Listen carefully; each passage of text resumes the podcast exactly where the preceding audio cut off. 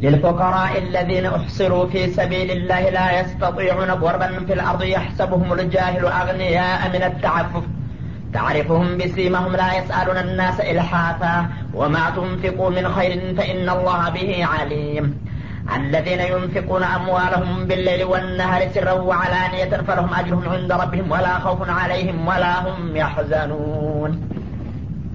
للفقراء الذين أحسروا في سبيل الله ሰደቃዎች ወይም ምጽዋቶቻችሁ መለገስ የሚገባቸው ለእነዚያ በአላህ መንገድ ለታገዱ ችግረኞች መሆን ይኖርበታል በላቸው። ማለትም ራሳቸውንና ቤተሰቦቻቸውን ከስበው ለማስተዳደርና ለመርዳት በዲን ስራ የታገቱ የሆኑ እንደ ሌላው ሰው መስራትና መጠቀም እየቻሉ የዲን ግዴታቸውን በማስቀደም ፊሰቢልላህ በመሰለፋቸው ራሳቸውንና ቤተሰቦቻቸውን ለችግር ያጋለጡ ለሆኑት ወገኖች በቅድሚያ ስጧቸው ይላል። እንግዲህ ሰሀቦች በዛ ወቅት የዲን ስራውን በማስቀደምና ትኩረት በመስጠት በጅሀድ እየተሰለፉ ለራሳቸውና ለቤተሰቦቻቸው ቀለብ እስተማጣት ይደርሱ ነበረ። ለነዛ ነው በቅድሚያ መሰጠት ያለበት። ላ የስተጢዑነ ضርበን ፊ ልአርድ እና እነዚህ ሰዎች በዲን ስራ በመያዛቸው ሰበብ በመሬት ላይ ለግል ጉዳያቸው መንቀሳቀስንና መከሰብን የማይችሉ የሆኑት ይላል። ሰይረን ፊል አርዲ ማለት ነው። ለንግድ ጉዳይ ወዲያና ወዲህ እንደ ጓደኞቻቸው መንቀሳቀስ የማይችሉ የሆኑ የሕሰቡሁም ልጃሂሉ አግኒያ ሚን ተአፉፍ እንደገና ደግሞ ሰውን እርዳታ ባለመጠየቅና ካለመለመናቸው የተነሳ የእነሱን ሁኔታ ጠለቅ ብሎ የማያቅ ሰው ሀብታሞችና ባለጸጋዎች አድርጎ የሚገምታቸውም ናቸው ይላል። ቸገረን ብለው ደግሞ እንደ ማንኛውም ችግረኛ ሄደው ሰው ፊት ለልመና አይጋለጡም። መጀመሪያውንም አውቀውት ይሄኛው ይብስብናል ብለው ነውና የዲኑን ጉዳይ ቅድማ እየሰጡት የፈለገው ችግር ቢፈራረቅባቸው እንኳ ጥርሳቸውን ነክሰው ዝም ይላሉ እንጂ ሲለምኑ አይታዩም። ባለመለመናቸውና ሰዎችን እርዳታ ባለመጠየቃቸው ታዲያ የእነሱን ሁኔታ በቅርብ ለማያቅ ሰው እንደኛው ሀብታሞች ናቸው ብለው ይገምቷቸዋል። የሚሰጡት እንኳ ወገኖች ሳይቀሩ ማለት ነው። ይሁን እንጂ ታሪፉሁም ቢሲማሁም በልዩ ምልክታቸው ታውቃቸዋለህ። ችግር ያለበት ሰው ችግሩን ለመሸፋፈን ቢሞክርም የኑሮ ደረጃው ራሱ ከሰውነቱና ከሁኔታው ይታወቅበታል ማለት ነው። እንደገና ደግሞ እነሱ በቃላቸው ይፋ አውጥተው ቸግሮናል እርዱንም ባይሉ በሁኔታቸው የኑሮ ደረጃቸው ራሱ ያሳውቃል ማለት ነው። ላ የስአሉን እናሰ ኢልሃፋ እነሱ ችግሩ ቢጠናባቸውም እንኳን ሰዎችን ችክ ብለው አይለምኑም። በጣም የጠናባቸው እንደሆነ ምናልባት አንዳንድ ጊዜ ያሸሙሩ ይሆናል ማለት ነው። የሰደቃን ፈዳኢል ምናምን በማስታወስ እርዳታ ሰው እንዲያስታውሳቸው ለማድረግ ያሸሙሩ ይሆናል እንጂ ግልጽ ሁነው ወይም እንደ ሰውን በማስቸገር በማፋጠጥ መልክ አይለምኑም። ወማ ቱንፊቁ ሚን ኸይሪን እና ለማንኛውም በዚህ በተነገራችሁ መልኩ የምታወጡት የሆነው ገንዘብ ፈኢናላህ ቢሂ አሊም ያንን የምታወጡትን ለማን? ለምን? እንዴት? በምን መልክ እንደምታወጡት አላህ ጠንቅቆ የሚያጌታ ነውና እሱ በሚፈልገው ሁኔታ ከሆነ ተገቢ ምንዳችሁን እንደሚሰጣችሁ ነው። ግን እሱ እንደማይፈልገው ከሆነ ደግሞ ብታወጡትም ያው ደጋግሜ በምሳሌ እንደነገርኳችሁ ዋጋ ቢስ ይሆናልና በዚህ በሚጠቅማችሁ መልክ እንዲታተኩሩ ማለቱ ነው። አለዚነ ዩንፊቁነ አምዋለሁም ቢሌይሊ ወናሃሪ ሲረው አላኒያ እነዚያ ገንዘቦቻቸውን በሌሊትና በቀን እንዲሁም በምስጥርና በይፋ ያለማቋረጥ በአስፈላጊው ቦታና ሁኔታ የሚያወጡና የሚለግሱ የሆኑ ወገኖች ፈለሁም አጅሩሁም ዕንደ ረቢህም በዚህ መልክ ገንዘባቸውን ለአላህ ብለው እስካወጡ ድረስ ጌታቸው ዘንዳ ተገቢ የሆነ ምንዳቸው ተዘጋጅቶላቸዋል። ወላ ከውፉን አለይህም እና ለወደፊት በአላህ ዘንድ ቅጣትና መጥፎ ያጋጥመናል ብለው አይፈሩም። ወላሁም ያሕዘኑን ያወጣነዎች ደግሞ ዋጋ ቢስ ሆኖ ኪሳራ ላይ እንወድቃለን ብለውም አያዝኑም በማለት ያረጋግጣል ማለት ነው الذين يأكلون الربا لا يقومون إلا كما يقوم الذي يتخبطه الشيطان من المس. ذلك بأنهم قالوا إنما البيع مثل الربا وأحل الله البيع وحرم الربا. فمن جاءه موعظة من ربه فانتهى فله ما سلف أمره إلى الله. ومن عاد فأولئك أصحاب النار هم فيها خالدون. يمحق الله الربا ويربي الصدقات والله لا يحب كل كفار آثيم.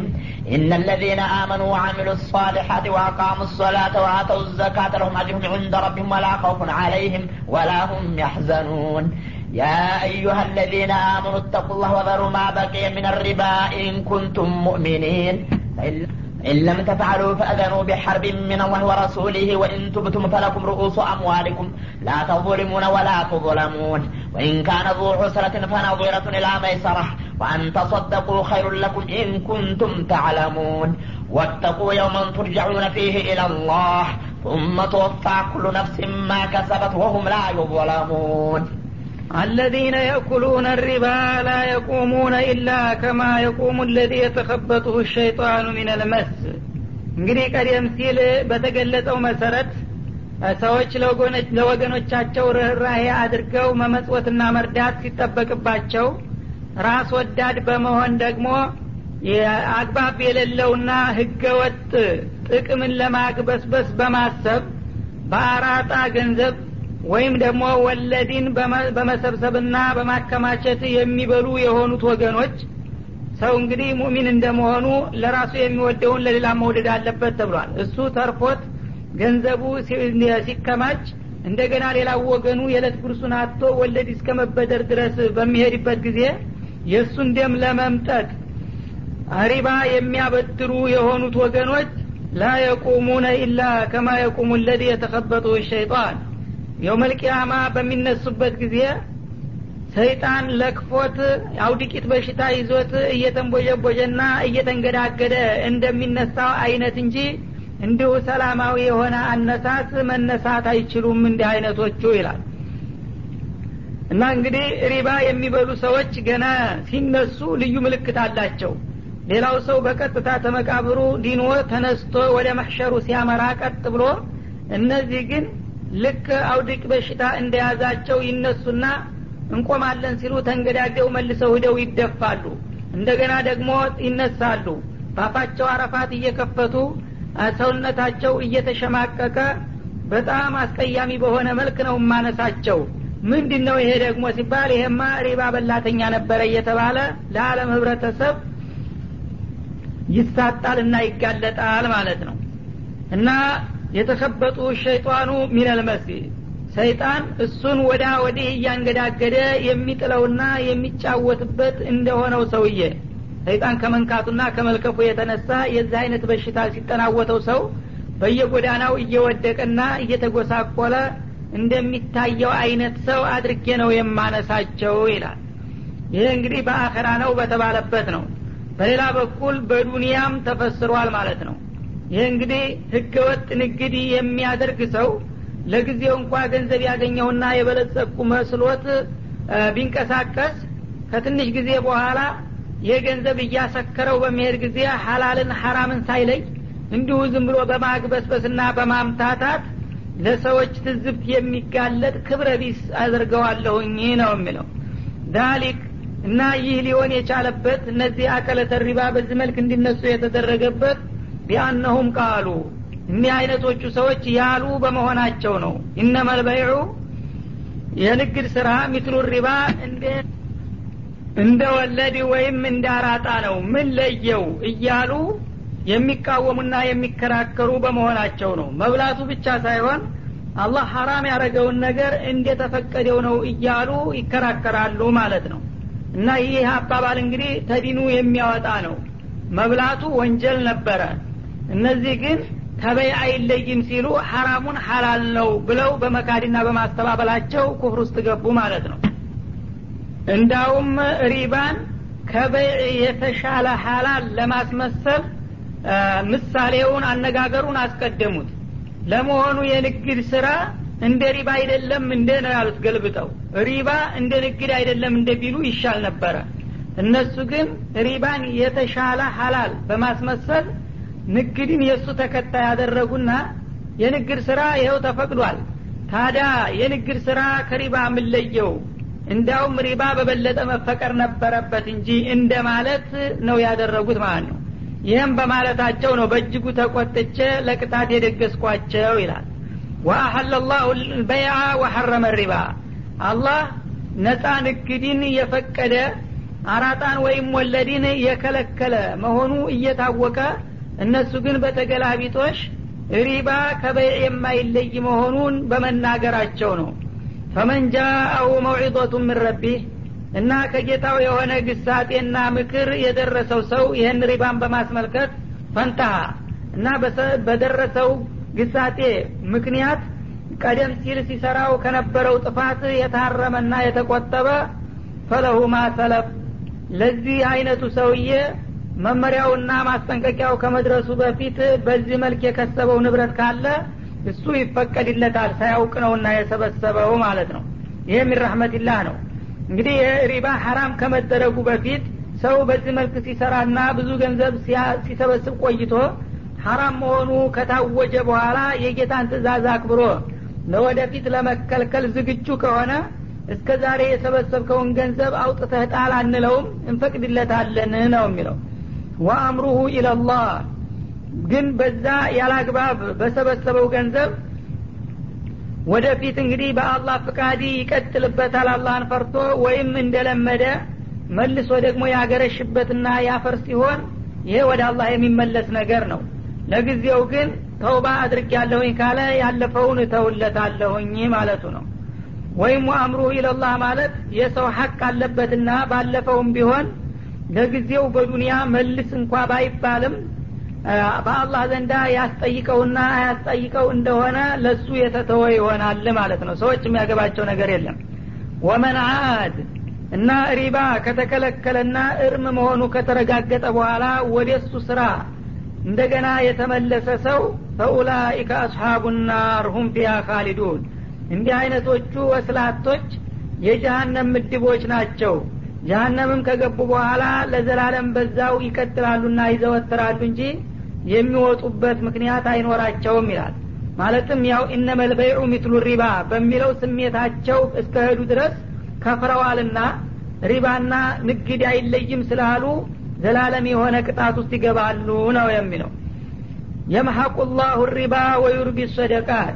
ደግሞ በዚህ በወለድ ወይም በአራጣ የሚሰሩ ሰዎችን ጥቅም አላህ ከትንሽ ጊዜ በኋላ ደብዛውን ያጠፋዋል። በዚህ በሐራም የሚቀሰብ ገንዘብ አንድ ቀን መውደሙና መክሰሩ የማይቀር ነው። ለጊዜው እንኳ ያደብኩ የበለጸኩ ቢመስለው ማለት ነው። ወዩርቢ ሰደቃት። ምጽዋትን ግን ይባርከዋልና ያሳድገዋል። ለወገኑ ርኅራኄ አድርጎ ምጽዋት የሚሰጠው ሰውዬ ንብረት ተገንዘቡ ሰደቃ በሰጠለት ቁጥር ገንዘቡ እየፋፋና እያደገ እንደሚሄድ ነው ማለት ነው እና አከራም ሳይደረስ እዚሁ ዱኒያ ላይ የሁሉም ውጤት ይታያል ማለት ነው። ወላህ ላ ዩሕቡ ኩለ ከፋሪን አቲም እና አላህ ስብሓናሁ ወተላ ከሃዲና ወንጀለኛ የሆኑትን ሰዎች ሁሉ አይወዳቸውም። ማለት እሱ እንግዲህ የከለከለውን ነገር ለምን እከለከላለሁኝ ብለው የሚክዱ እንደገና እሱ የጠላውን ነገር ማን አለብኝ ብለው ዝም ብለው የሚሰሩና የሚዳፈሩ የሆኑትን አላህ ስብሓናሁ ወተላ የማይወዳቸው መሆኑን ይወቁና ይጠንቀቁ ማለቱ ነው። እነለዚነ አመኑ ወአሚሉ ሳሊሓት እንግዲህ የከፋሮች የካሃዲዎቹና የወንጀለኞቹ ውጤት ምን እንደሆነ ከተገለጸ በአንጻሩ ደግሞ ስለ አማኞቹና ስለ በጎ አድራጊዎቹ ስንመለከት እነዚያ በጌታቸውና በመብቱ ያመኑት እንደገና እሱ የሚፈልገውን መልካም ሁሉ የሰሩት ወአሚሉ ሳሊሓት ወአቃሙ ሶላት እሱ ከሚወዳቸው ስራዎች መካከል የመጀመሪያውና ዋነኛው ሶላት ነውና የስግደት ግዴታቸውን አስተካክለውና ጊዜውን አክብረው አሳምረው የሚወጡ የሆኑት ወአተው ዘካት። ግዴታ ምጽዋታቸውን ደግሞ በሚገባ የሚለግሱና የሚያደርሱ የሆኑት ለሁም አጅሩሁም ዕንደ ረቢህም ለእንዲህ አይነቶቹ አማኞችና በጎ አድራጊዎች እጌታቸው ዘንዳ ተገቢ የሆነ ወረታቸውና ምንዳቸው ተዘጋጅቶላቸዋል። ወላ ኸውፉን አለይህም እና እንዲህ አይነቶቹ አማኞች ቅጣት ይደርስብናል ብለው አይፈሩም ወላሁም ያሕዘኑን የስራችን ዋጋ እናጣለንም ብለው አያዝኑም። ወይም ያወጣነውን ገንዘብ ያለ መተኪያ እንዲሁ አውጥተን እንቀራለን ብለው አይሰጉም ማለቱ ነው። ያ አዩሃ አለዚነ አመኑ ተቁላህ እናንተ በአላህ ያመናችሁ ወገኖች ወይ ያመናችሁበትን ጌታ አላህን ፍሩ።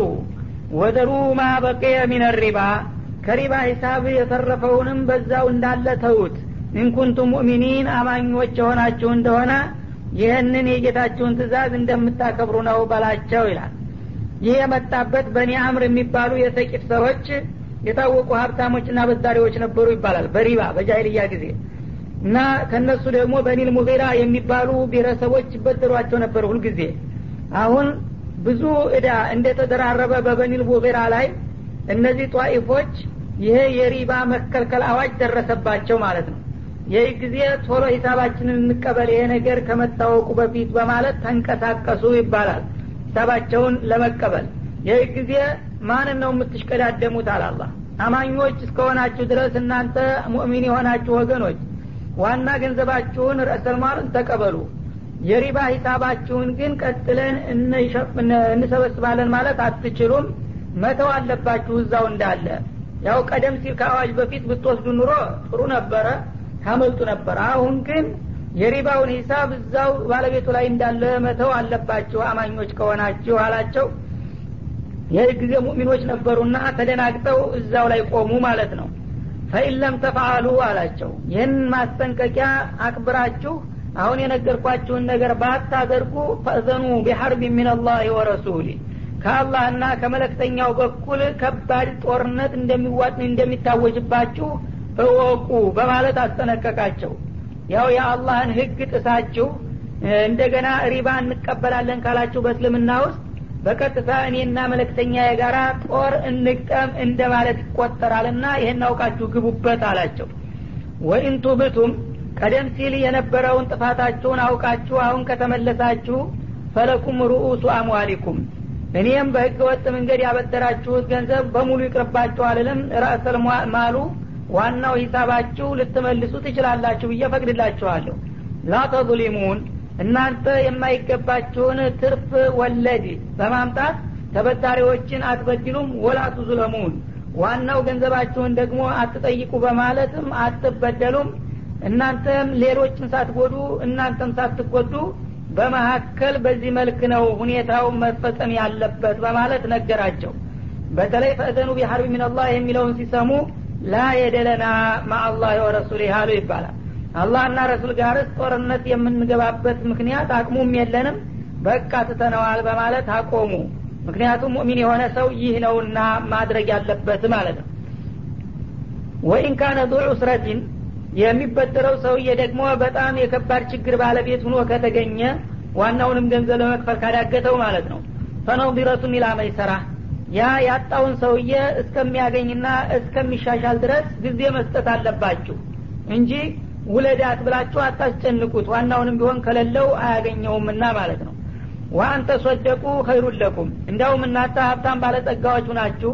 እሱ የዕለት ጉርሱን አጥቶ ተበድሮ ብድርን መክፈያ ካጣ ከዚህ ድረስ የተቸገረውን ወገናችሁን አንጣ ብላችሁ ከማፋጠጥ ለአላህ ይሆነናል ብላችሁ በመመጽወትና በመተው ብታልፉት የበለጠ ለእናንተ የተሻለና መልካም እንዳ የሚያስገኝላችሁ ነው በማለት አፉ እንዲሉት ያግባባቸዋል ማለት ነው ኢንኩንቱም ታለሙን በጣም የተቸገረን ሰውዬ በይቅርታ ማለፍና መርዳት ምን ያህል አጅር የሚያሰጥ መሆኑን ብታውቁ መተውን እንደምትመርጡ ነው አላቸው። እና እዚህ ላይ ነቢያችን አለ ሰላቱ ወሰላም ቀደም ሲል በነበሩ እመቶች አንድ ሰው ነበር አሉ። ብዙ ኸይር ነገር አይሰራም ግን ሀብታም ባለጸጋ ነው። ሰዎች በሚበደሩበት ጊዜና ብድራቸውን እንዲከፍሉ በሚጠይቃቸው ጊዜ ለሰራተኞቹ መመሪያ ይሰጥ ነበር ይባላል። ገንዘቡን በምትጠይቁ ጊዜ እደኛውን አለኝ ብሎ ከሰጠ መልካም። የለኝም ቸግሮኛል ካለ እለፉት። ምክንያቱም ይህን የቸገረ ሰው በማለፋችን አላህም እኛን ስህተታችንን ያልፈን ይሆናል እያለ መመሪያ ይሰጥ ነበር። በዚህ መልክ ብዙ ችግሮችን እየረዳ ከቆየ በኋላ ሞተ። በሚሞት ጊዜ አላህ ስብሓናሁ ወተላ ለመላይኮቹ መመሪያ ሰጠ ይባላል። ይህ ሰውዬ በሌላ በኩል ብዙ ኸይራት አልነበረውም። ግን ለዲዎች የሚራራ በመሆኑ እንደዚህ ያደርግ ነበርና ይህንን ባሪያዬን አትቆጣጠሩ ትለፉት እሱ እንኳ በትንሽ አቅሙ ድሆችን ሲያልፍ ቆይቷልና እኔ እሱን አልቆጣጠረውም ብሎ ማረው በዚህ ሰበብ ይላሉ። ስለዚህ የዚህ አይነት ውጤት የሚያመጣላችሁ መሆኑን አውቃችሁ ድሆችን እርዷቸውና ተባበሯቸው ነው። ወተቁ ተጠንቀቁ። የውመን አንድ አሳረኛ ቀን አለና ወደፊታችሁ ተደቅኖ የሚጠብቃችሁ እሱን ቀን ብትጠበቁትና ብትጠነቀቁት ይሻላል ቱርጃዑነ ፊህ ኢለላህ እና ይህ ቀን ምን አይነት ቀን ነው ብትሉ በዛ ቀን ውስጥ ተየመቃብራችሁ ተነስታችሁና ተመልሳችሁ ወደ አላህ ወደ ጌታችሁ በመቅረብ የስራ ዋጋችሁን የምታገኙበት እለት በጣም በጥንቃቄ ልትጠብቁት ይገባል ይላል ثم توفى كل نفس ما كسبت وهم لا يظلمون እና በዛ ቀን ነፍስ የተባለች ሁሉ እዚህ በምድራዊ ዓለም ላይ እያለች የሰራችውን ስራ መቶ በመቶ ትከፈላለይ። ኸይሩን በኸይር ሸሩንም በሸር ብዙውንም እንደ ብዛቱ ትንሹንም እንደ ትንሽነቱ የሰራቸውን ስራ የምትረከብበት ወሁም ላይ ዩዝለሙን። በአጠቃላይ ፍጥረታት የተባሉ ሁሉ ከሰሩት ስራ በወንጀላቸውም የማይጨመርባቸው ተመልካም ስራቸውም የማይቀነስና የማይበደሉበት ትክክለኛ ፍትህ የሚረጋገጥበት እለት ነውና እሱን ቀን ከወዲሁ ጌታ ያዘዛችሁን በመስራት የከለከላችሁን በመከልከልና በመራቅ ተጠንቀቁ በላቸው ይላል። እና ይህች አያት የቁርአን መደምደሚያ ናት ይባላል። ነቢያችን አለ ሰላቱ ወሰላም ከዚህ ዓለም ለመለየት ሲቀርቡ የመጨረሻ የወረደችው ይህች አያት ነች። እሷ ከወረደች በኋላ ዘጠኝ ቀን ብቻ ነው በዚህ በዱንያ ላይ የቆዩትና ቁርአኑም በዚህ ነው የተደመደመው ይባላል يا أيها الذين آمنوا إذا تداينتم بدين إلى أجل مسمى فاكتبوه. وليكتب بينكم كاتب بالعدل ولا يأبى كاتب أن يكتب كما علمه الله. فليكتب وليملل الذي عليه الحق وليتق الله ربه ولا يبخس منه شيئا. فإن كان الذي عليه الحق سفيها أو ضعيفا أو لا يستطيع أن يمله فليملل وليه بالعدل. واستشهدوا شهدين من رجالكم فإن لم يكونا رجلين فرجل وامرأتان ممن ترضون من الشهداء أن تضل إحداهما فتذكر إحداهما الأخرى ولا يأبى الشهداء إذا ما دعوا ولا تسأموا أن تكتبوه صغيرا أو كبيرا إلى أجله ذلكم أقسط عند الله وأقوم للشهادة وأدنى أن لا ترتابوا إلا أن تكون تجارة حاضرة تديرونها بينكم فليس عليكم جناح ألا تكتبوها وأشهدوا إذا تبايعتم ولا يضار كاتب ولا شهيد وإن تفعلوا فإنه فسق بكم واتقوا الله ويعلمكم الله والله بكل شيء عليم ያ አዩሀ አለዚነ አመኑ እናንተ በጌታችሁ በአላህና እንዲሁም በህግጋቱ ያመናችሁ ወገኖች ሆይ ኢዛ ተዳየንቱም ቢደይኒን በእዳ ውለታ በምትተሳሰሩበት ጊዜ ኢላ አጀሊን ሙሰማ እስከ ተወሰነ ቀጠሮ ድረስ ያ አንድ ነገር አበድራችሁ ይህን ያህል ጊዜ ቆይተ ትከፍላለህ በሚል መልክ ሰዎች ጋር ስትዋዋሉ ማለት ነው። ፈክቱቡ ይህንን በቀነ ቀጠሮ የሚሰጥን እዳ መዝግቡት በጽሁፍ አስፍሩት። ተዋለ ታደረ ይረሳልና ኋላ ችግር እንዳያስከትልባችሁ በጽሁፍ አረጋግጡ ይላል ወሊየክቱብ በይነኩም ካቲቡን ቢልአድል እናንተ ራሳችሁ ለመጻፍ የማትችሉም ከሆነ ሌላ ሶስተኛ አካል አምጡና የጽፈት ሙያ ያለው በትክክል እናንተ እየነገራችሁት ውለታችሁን ይመዝግብላችሁ። ወላ የእበ ካቲቡን አንየክቱብ የመጻፍ ልምድና ሙያ ያለው ሰው ደግሞ ናጻፍልን ብላችሁ ስትጠይቁት ለመጻፍ እምቢ እንዳይልና እንዳይለግም ሁሉም አላህ በሰጠው ሙያው ወገኑን ማገልገል ስላለበት ግዴታው ነውና እናንተ ጻፍልን ብላችሁ ስትጠይቁ እሱ እምቢ ማለትም አይጠበቅበትም። አዝዤዋለሁኝ ማለቱ ነው። እና የክቱበ ከማ አለመሁ ላህ። አላህ ስብሓናሁ ወተላ ሌሎችን መሀይም ሲያደርግ እሱን እንደዚህ አይነት ባለሙያና ምሁር አድርጎ እንዳሳወቀውና እንዳስተማረው ሁሉ የአላህን ውለታ መክፈል ስላለበት በዚህ አጋጣሚ ችሎታ ለሌላቸው ወገኖቹ መርዳትና መተባበር ያለበት መሆኑን አውቆ ይጻፍላችሁ ይላል። ፈለክቱብ እና አሁንም አዝጀዋለሁና ይህ ጸሐፊ ሰውዬ ይጻፍ። ወልም ሊልለዚ አለህ ልሐቁ እና እሱ ለመጻፍ በሚቀርብበት ጊዜ እዳው ያለበት ሰውዬ ይቅረብና ቃሉን ያቀብል። እሱ ለሙያው ነው እንጂ ጻፍ የተባለው የራሱን ሀሳብ እያወጣ የሌለ ነገር እንዳይጽፍ። ቃል መስጠት ያለበት የዳው ባለቤት ነው። ተገሌ በእንዲህ አይነት ጊዜ ይህን ያህል ገንዘብ በብድር ወስጃለሁኝ ከእንዲህ አይነት ቆይታ በኋላ እከፍላለሁኝ እያለ ቃሉን እያቀበለው ያኛው ይመዝግብለት ማለት ነው። ወሊየተቂላህ ረበሁ እና ይሄ ጸሐፊው ሰውዬ ጌታውን አላህን ይፍራ። ያው እነሱ መሀይሞች ናቸው አያውትም አያነቡትም ብሎ ያልሰጡትን ቃል በመጨመርና በመቀነስ በማዛባት እንዳያምታታ በትክክል የሰጡትን ቃል ብቻ ይመዝግብላቸው ነው የሚለው። አንዳንድ እንግዲህ ተንኮለኛ ጸሐፊ እነዛ ሰዎች ስለማያውቁት ያላሉትን ቃል መካከል ጣልቃ ያገባና ኋላ እንዲጣሉ ያደርጋቸዋል። ይህ እንዳይሆን ይጠንቀቃል። ወላ የብከስ ሚንሁ እነሱ ከሰጡት ቃል ወይም ሂሳብ ምንም ነገር አያጓድል። ያንን የሰጡትን ቃል በሚገባ ይመዝግብላቸውና እንደገና ዙሮ አንብቦ ያረጋግጥ ማለት ነው። እና እንግዲህ አላህ ስብሓናሁ ወተላ የኢኮኖሚንም ጉዳይ ቸል ያላለው መሆኑን ያሳየናል ማለት ነው ዝምና በሁሉም ነገር ትኩረት ይሰጣል። እና ኢኮኖሚን በሚመለከት እንግዲህ ሰዎች በገበያ አለም ብዙ ውለታዎችን ይዋዋሉና ለዚህ ነገር ትኩረት በመስጠት ይህንን ረጅም አያት በዚህ ጉዳይ ላይ ነው እንዲያተኩር ያደረገው። በዚህ መልክ ሲዋዋሉ ሲውል ሲያድር መርሳት መዘንጋት ስለሚኖር በጽሁፍ የያዙት ሂሳባቸውን። ለመጻፍም ካልቻሉ ደግሞ ሌላ ሶስተኛ አካል ጋብዘው ያጽፉ።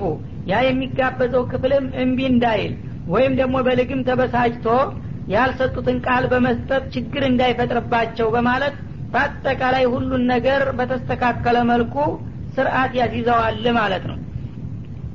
ፈኢን ካነ ለዚ አለይ ልሐቁ ሰፊሃን አው ضዒፋ አለ። ይህ የብድሩ እዳ ያለበት ሰውዬ አስተሳሰቡ ደካማ ሞኝ ቢሆን ወይም ደግሞ በተፈጥሮው ችግር ያለበት ለመናገር የማይችል ዱዳ ወይም በጣም እድሜው የገፋ ሽማግሌ አሮጊት ቢሆን ወይም ደግሞ አውላ የስተጢዕ በተለያየ ምክንያት ችሎታ የሌለው ወይ ቋንቋው የተለየ የሆነና የሚዋዋላቸው ሰዎች ጋር በቋንቋ የማይግባባ የሆነ እንደውሳ አንዩሚለሆ ራሱ ቃሉን ለመስጠትና ለማስመስገብ በቀጥታ ችሎታ ከሌለው ፈሉምሊል ወልዩሁ ቢልዓድል እሱን የሚተካው ወኪሉ ወይም ዋቢው ዘመዱ የሆነው ሰውዬ ከእሱ ሀሳቡን ተቀብሎ በመወከል ለዚህ ለጸሐፊው ቃሉን በመስጠት ያስመዝግብለት ይላል። አሁን ደግሞ እንደገና ሶስተኛ አካል ላይ እንዲሄድ ያደረገው ማለት ነው። ይሄ የዳው ባለቤት መጻፍ አይችልም ነበረ። ለጸሐፊው ቃሉን እየሰጠ ያለበትን እዳ እየነገረ ያጽፍ ተብሏል። እሱ ራሱ ሰፊ እንደ ሞኝ ያለ ነገር እንደብ ያለ ነገር ወይም ህፃን ነገር ወይም ደግሞ በጣም እድሜው የገፋ የጃጃ ሽማግሌ ወይም ደግሞ ቋንቋው ጸሐፊው ጋር የማይገናኝ እሱ የሚያውቀው ቋንቋና ጸሐፊው የሚያውቀው ቋንቋ የተለያዩ ከሆነስ ምን ይሆናል? ከተባለ የዛ ጊዜ ደግሞ የዚህ የደኛው ወኪል ወይም ዋቢ የሆነ ሰው ይፈለግና የሚያምነው ሰው ያ ከሱ ሀሳቡን ከወሰደ በኋላ እንደገና ለጸሐፊው ኢምላ እያደረገ ያስመዝግብለት ይላል። ወስተሽዱ ሸሂደይኒ ሚን ሪጃሊኩም በተጨማሪም ደግሞ ጽሁፍ ብቻውን በቂ ስለማይሆን ከእናንተ ከሙእሚኖቹ መካከል ሁለት ሰዎች ለኢዳው እማኝ አድርጉ። በተወሰነ ጊዜ ይህን ያህል ገንዘብ ገሌ ተገሌ ተቀብሏል በእንዲህ አይነት ጊዜ ከፍላለሁ ብሎ ቃል ገብቷል የሚል ምስክሮች አድርጉ ነው የሚለው።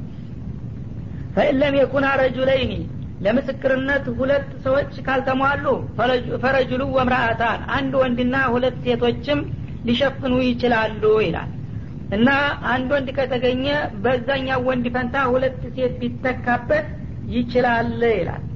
ሴቶች ግን ለአንድ ወንድ ሁለት ለምን ሆኑ ለሚለው ጥያቄ መልስ ይሰጥበታል ራሱ ማለት ነው። እና እነዚህ ምስክሮች በታዛቢነት እንዲገኙ ሚመን ተርዘውነ ሚነ እነዚህም ሰዎች ደግሞ ከምስክሮች እናንተ የምትወዷቸውና የምታምኗቸው ሰዎች መሆን አለባቸው በዲናቸው ማለት ነው በዲናቸው የታመኑ የማይወሹና የማያጭበረብሩ ከሆኑት ሰዎች ሁለት ወንዶች ወይም አንድ ወንድና ሁለት ሴቶች እንዲታዘቧችሁ አድርጉ ይላል። እና ምን ተርዶነ የሚለው? በዲኑ በኩል ገሌ ይዋሻል ያታልላል የማይባል ታማኝ ሰው ማለት ነው እንጂ በግል ቅራኔ ኢማን እያለው እገሌን አልወደውምና ምስክር አይሆንልኝም ማለት አይገባም። ምክንያቱም የሚመሰክረው ያ ሰው ለአላህ ለዲኑ ብሎ ነውና ማለት ነው እና ሴቶች ግን በአንድ ወንድ ፈንታ ሁለት እንዲሆኑ የተደረገበት ምክንያቱ ምንድን ነው አንተዲለ ኢህዳሁማ። አንዷ ምናልባት ሀሳቡን የሳተችውና የዘነጋችው እንደሆነ ፈቱዘኪረ ኢህዳሁመ ልኡክራ ሌላኛዋ ያችን የዘነጋችውን ለማስታወስና ተደጋግፈው የአንድ ወንድ ሀሳብ ያህል ለማቅረብ እንዲችሉ ነው ይላል። ሴቶች በተፈጥሯቸው አስተሳሰባቸው ከወንዶች ይለያል ብዙ ጊዜ ስሜት ያጠቃቸዋል ይባላል። በኸይር ነገርም ሆነ በሸር ነገር በቀላሉ የመመረዝና ሀሳባቸው የመረበሽ ሁኔታ ያጠቃቸዋል። ያ በሆነ ቁጥር ደግሞ አንድን ሀሳብ በጭንቅላታቸው ብዙ ጊዜ ይዞ መቆየቱ ያስቸግራቸዋል በተፈጥሮ። አላህ ያው ያስቀመጠውን እቃ ያቃልና የእነሱ አንጎል ለየት ያለ መሆኑን ማወቁ ነው ማለት ነው ይህ በመሆኑ እንግዲህ ብዙ ጊዜ ከቆየና ከዘገየ በኋላ የዛ ጊዜ ያያችሁትንና የሰማችሁትን ተናገሩ ቢባሉ ሁላቸውም ሙሉ በሙሉ እርግጠኛ ሁነው ያንን የሚያውቁትን ነገር ላያቀርቡ ይችላሉ። ወይ ሂሳቡን ወይ ጊዜውን ያዛቡታል። ግን ሁለት ከሆኑ ከአንድ አንበሳ ሁለት ቆሳሳ እንደሚባለው አንዷ ለሌላዋ ሀሳብ በመስጠት የዛ ጊዜ እኮ በይህ መልክ ነው የተባለው። ትዝ ይልሻል? በማለት በመጠያየቅ ሁለታቸው ተቀናብረውና ተረባርበው የአንድ ወንድ ሀሳብ ያህል ሊያመጡ ይችላሉና ለዚህ ሲባል ነው ሁለት ሁነው ይመስክሩ ያልኩበት ምክንያቱ ነው የሚለው። ይህ እንግዲህ በጋሊብ ነው። በአመዛኝ ብዙ ጊዜ ወንዶች አንድን ሀሳብ ብዙ ጊዜ ይዘው የመቆየት አቅም ሲኖራቸው ሴቶች ደግሞ ብዙ ጊዜ በቆየ ቁጥር ሀሳብ በቀላሉ ይጠፋባቸዋል።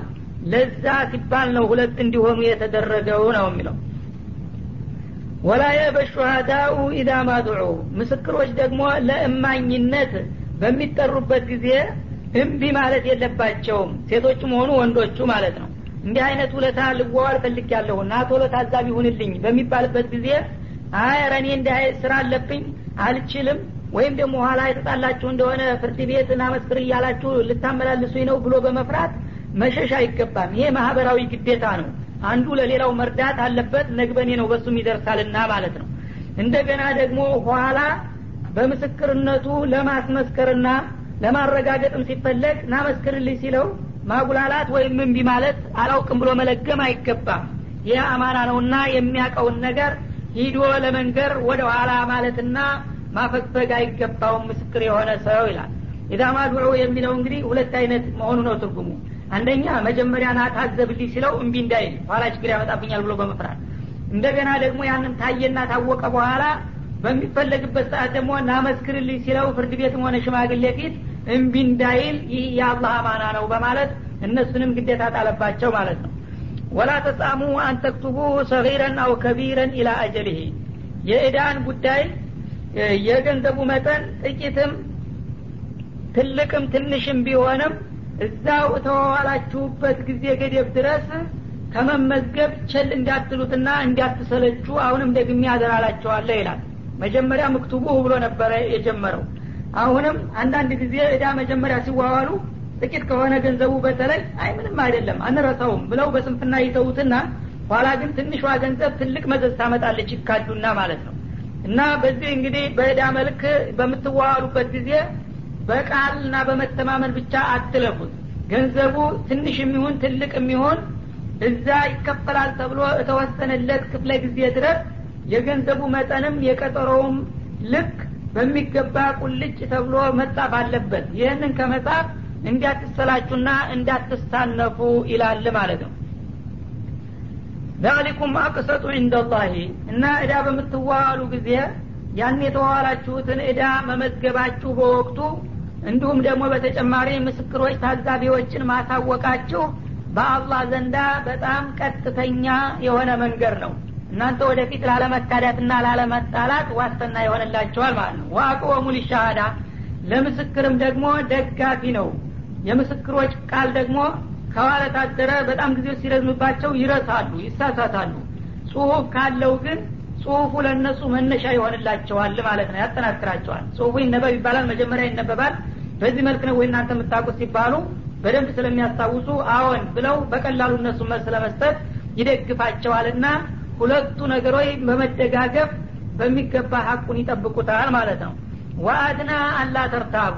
እናንተም ደግሞ በውለታ መልክ ያቆያችሁትን ነገር ጊዜው በቆየ ቁጥር በመርሳት ተንኮል እንኳ ባታስቡ መጠራጠር ይከተላል ያ መጠራጠር እንዳይመጣም ያቀርባችኋል የመመዝገቡ። ወረቀት የያዘውን አይለቅም እንደሚባለው ከተመዘገበ የፈለገውን ያህል ጊዜ ቢቆይ ያው የተመዘገበው ነገር ነው የሚመጣው። ሰው ካልሰረዘውና ካልደለዘው በስተቀር ማለት ነው። እና ላለመጠራጠርም የበለጠ አስተማማኝና አቅራቢ ይሆናል። إلا أن تكون تجارة حاضرة تديرونها بينكم።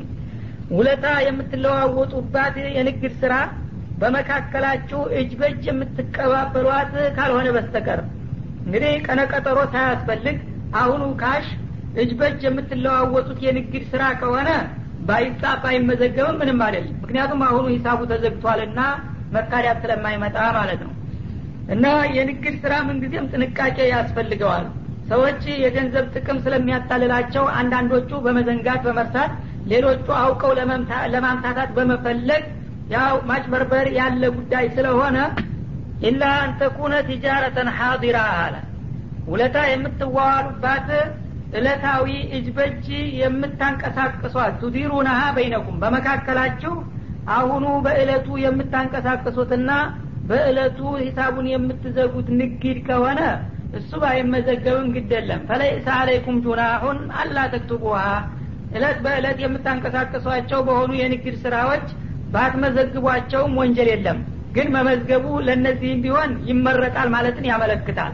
ምክንያቱም ይህም ቢሆን አሁኑ ከፍሎ ህዶ ተረክቦ ሲያበቃ ዘወር ብሎ አላስረከብከኝም ሊል ይችላልና ዝህም ላይ መመዝገቡ የተመረጠ ቢሆንም እንደዛኛው ግን በጣም የጠበቀ አይደለም ወንጀል የለባችሁም ብትተውት ይላል። ዋሽዱ ኢዛ ተባያቱም በማንኛውም የንግድ ስራ እቃ በምትሸጡና በምትለዋወጡበት ጊዜ ታዛቢዎችን አሳዩና አሳውቁ ይላል አሁንም እንግዲህ ቀጠሮ ባይኖርም በእለት ንግድም ቢሆን ተንኮለኞች ለመቅዳትና ለማምታታት ስለሚሞክሩ በምትሸጡና በምትለውጡበት ጊዜ ምስክሮች ቢያውላችሁ የተሻለ ነው። ወላ ዩዳረ ካቲቡን ወላ ሸሂድ። ጸሐፊዎች ደግሞ ለእናንተ አገልግሎት መስጠት አለባችሁ ተብለው ታዘዋል። ይሁን እንጂ እነሱም ደግሞ ለእናንተ አገልግሎት በሚሰጡበት ጊዜ በእናንተ በኩል መበደልና መጎዳት የለባቸውም ምስክሮችም ለምስክርነት ስትጠሩ እምቢ እንዳትሉ ብያቸዋለሁ። ይሁን እንጂ እነሱም ደግሞ በእናንተ በኩል እንዳይጎዱ የእነሱንም መብት እወቁና ጠብቁላቸው ይላል። ማለት ምንድን ነው ጸሐፊውን አጻፍልኝ በምትለው ጊዜ ስራ ላይ ወይም ችኳሎ ላይ ይሆናል። አልችልም ብሎ እንዳያመካኝ አላህ አዞሃል ተብሎ ተገዶ ሊሄድ ነው ማለት ነው። ግን ያንን ነገር ለአንተ አገልግሎት ለመስጠት በሚሄድ ጊዜ የእሱን ስራ አቋርጦ ነው የሚሄደው የእሱን ስራ እስካቋረጠ ድረስ ያን ሂሳብ የሚሸፍን ደሞዝ መክፈል ይኖርብሃል ማለት ነው። ወይም ደግሞ ሚሽዋር ሊኖረው ይችላል። የሚከፈል ነገር የታክሲ ምናምን የሚያስፈልግ ከሆነ አላህ አዟል። ምን ላርግህ እያለ በራሱ ሂሳብ እንዲመላለስ አታደርገውም። ትከፍልለት አለህ ወይም የቀና በል የሚያስፈልግም ከሆነ ያንን ትሰጠዋለህ እንዳቅምህ እንጂ እምብለ ምን አገባኝ እኔ አላህ ግዴታ አድርጎብሃል እያልክ እሱን ማስቸገርም የለብህም። ምስክሮችም እንደዛው ነው ብዙ ጊዜ ያው ፍርድ ቤት ለመመስከር በሚመላለሱበት ጊዜ ወጭ ካስፈለገ ወጭ ይከፈላል። እንደገና ደግሞ የቀና በልም ካስፈለገ ወይም ሩቅ ሀገር ሄደው የሚመሰክሩም ከሆነ ያ የሚያወጡትንና የሚያጠፉትን ጊዜ የሚተካ ነገር መሰጠት አለባቸው እንጂ አላህ አዘዋል ምላርግህ እያላችሁ እነሱን ማሰቃየትና ማስቸገርም የለባችሁም ይላል። እና በአጠቃላይ ሁሉም እንዲደጋገፍና እንዲረዳዳ እንጂ አንዱ ሌላውን እንዲበድል አይፈቀድም ማለት ነው ወይን ተፈአሉ በምስክሮችና በጸሐፊዎች ላይ ዶረር ጉዳትን ነገር ብትፈጽሙ ፈኢነው ፍሱቁም ቢኩም። ይህ አድራጎት በእናንተ በኩል ብልግና ነው ከአላህ ፍቃድ የሚያወጣችሁና የሚያስወቅሳችሁ ጉዳይ ነው ማለቱ ነው። ወተቁላህ። ስለዚህ ሁላችሁም አላህን ፍሩ። ወዩአሊሙኩም ላህ አላህን ከፈራችሁ አላህ ደግሞ ለዲናችሁም ለዱንያችሁም የሚበጃችሁን ሁሉ ያሳውቃቸዋል። ቢበረከት ይተቅዋ ማለት ነው። ወላህ ቢኩል ሸይን አሊም አላህ በሁሉም ነገር አዋቂ ነውና ኢኮኖሚያዊ ዘርፉንም በሚመለከት በዚህ መልክ ነው መመሪያ የሚሰጣችሁ ይላል وإن كنتم على سفر ولم تجدوا كاتبا فرهان مقبوضة فإن أمن بعضكم بعضا فليؤد الذي اؤتمن أمانته وليتق الله ربه ولا تكتموا الشهادة ومن يكتمها فإنه آثم قلبه والله بما تعملون عليم ወይን ኩንቱም አላ ሰፈሪን ይህ የዳውለታ በምትዋዋሉበት ጊዜ በጉዞ ላይ ብትሆኑ ደግሞ ማለት ነው። ቀደም ሲል እንግዲህ በአገር ቤት ሁነው ለሚዋዋሉት ነበረ። አሁን ደግሞ ውለታው የሚካሄደው መንገድ ላይ የጽሁፍ መሳሪያዎች ባልተሟሉበት ወይም ጸሐፊ እንደ ልብ በማያገኝበት ቦታ ከሆነና ወለም ተጅዱ ካቲበን በእለቱ ጸሐፊ ሳታገኙ ብትቀሩ ፈሪሃኑ መቅቡባ በዚያ በጽሁፉ ፈንታ ከእዳ ወሳጁ በኩል ለአበዳሪው የሚሰጥ መያዦ በመስጠት ለመተካት ትችላላችሁ ይላል። ሰዎች እንግዲህ እዳቸውን በውለታና በጽሁፍ ለማረጋገጥ ካልቻሉ ይህኛው ሰውዬ ዝም ብሎ ገንዘቡን ሰጥቶ ማመን ያቃተው እንደሆነ ምን ይሆናል? መያዦ በመቀበል መተማመኛ ሊያደረግ ይችላል ነው የሚለው። አንድ እቃ ይሸጥለታል ዋጋውን ከጊዜ በኋላ ትከፍለኛለህ ይላል ያን እንዲከፍለው መተማመኛ እስከዛ ድረስ የሆነ እቃ ይይዝበታል ማለት ነው። በዚህ መልክም መጠቀም ትችላላችሁ ይላል። ፈኢን አሚነ ባዕዱኩም ባዕዶን ግን በዚህ መልክ እንግዲህ መያዦ መያዝ ይቻላል ሲባል መያዦ ካልሰጠኝ በስተቀር አላምንህም ካለው ነው። አለበለዛ ከፊላችሁ ከፊሉን ካመነ መያዦን ባይሰጥ ምንም አይደለም አምናሃለሁኝ ብሎ አንዱ በሌላው ላይ እምነት የጣለ እንደሆነ ለዚ ኡቱሚና አማነተሁ መታመን የተሰጠው ሰውዬ ያንን የተጣለበትን አደራ በታማኝነቱ እንዲያደርስ አደራ እለዋለሁኝ። እኔ ነኝ በመካከላቸው ያለው ታዛቢና ማንም አላየኝምና አላወቀብኝም ወይም አልተጻፈም ብሎ እከዳለሁ ቢል ወዮለቱ። ወንድሙ እስካመነው ድረስ በዛ በታመነበት መሰረት ያለበት ንዳ በሚገባ ማድረስ አለበት በማለት ግዴታ ውስጥ አስገባዋለሁኝ ነው የሚለው ወሊየተቂላህ ረበሁ ከሁሉም በላይ ታዛቢና ተቆጣጣሪ አላህ ጌታው ነውና ጌታውን አላህን መፍራት አለበት። ሌሎች ታዛቢዎች የሉም ጽሁፍ የለም ምንም አያረገኝም ከማለት ይልቁንስ አላህ ያቅብኛል የሚለውን ሊያስቀድም ይገባዋል ማለት ነው። ወላ ተክቱሙ ሸሃዳ ምስክሮች ደግሞ የምታውቁትን ነገር ኑ መስክሩልን ተብላችሁ ስትጠየቁ የምስክርነት ቃላችሁን በማበል እንዳትደብቁ ይላል ወመን የክቱምሃ የምስክር ቃልን የሚደብቅ ፈኢነሁ አቲሙን ቀልቡህ። ይህ ልቦናው ወንጀለኛ የሆነ ተንኮለኛ ሰው መሆን አለበት። እንግዲህ ልቡ በአላህ ፍቃድ ላይ የሸፈተ አመፀኛ ሰው በማናለብኝነት የሚያውቀውን ነገር አላውቅም ብሎ ይክዳል ወይም በተገላቢጦሽ ይመሰክራል። ልቡ ወንጀለኛ ከሆነ ደግሞ መላው ሰውነቱን መሳተፉ አይቀርም ማለት ነው።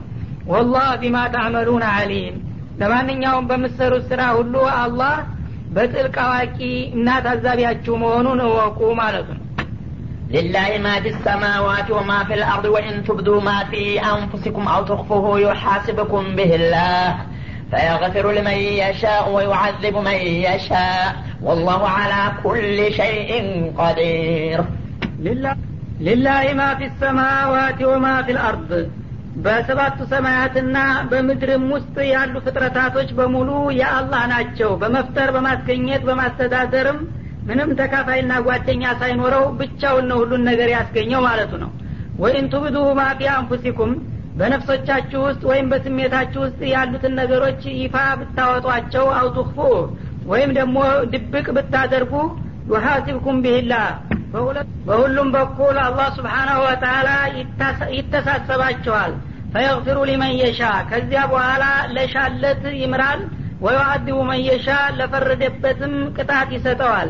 ወላህ አላ ኩል ሸይን ቀዲር። አላህም በሁሉም ነገር ላይ ችሎታው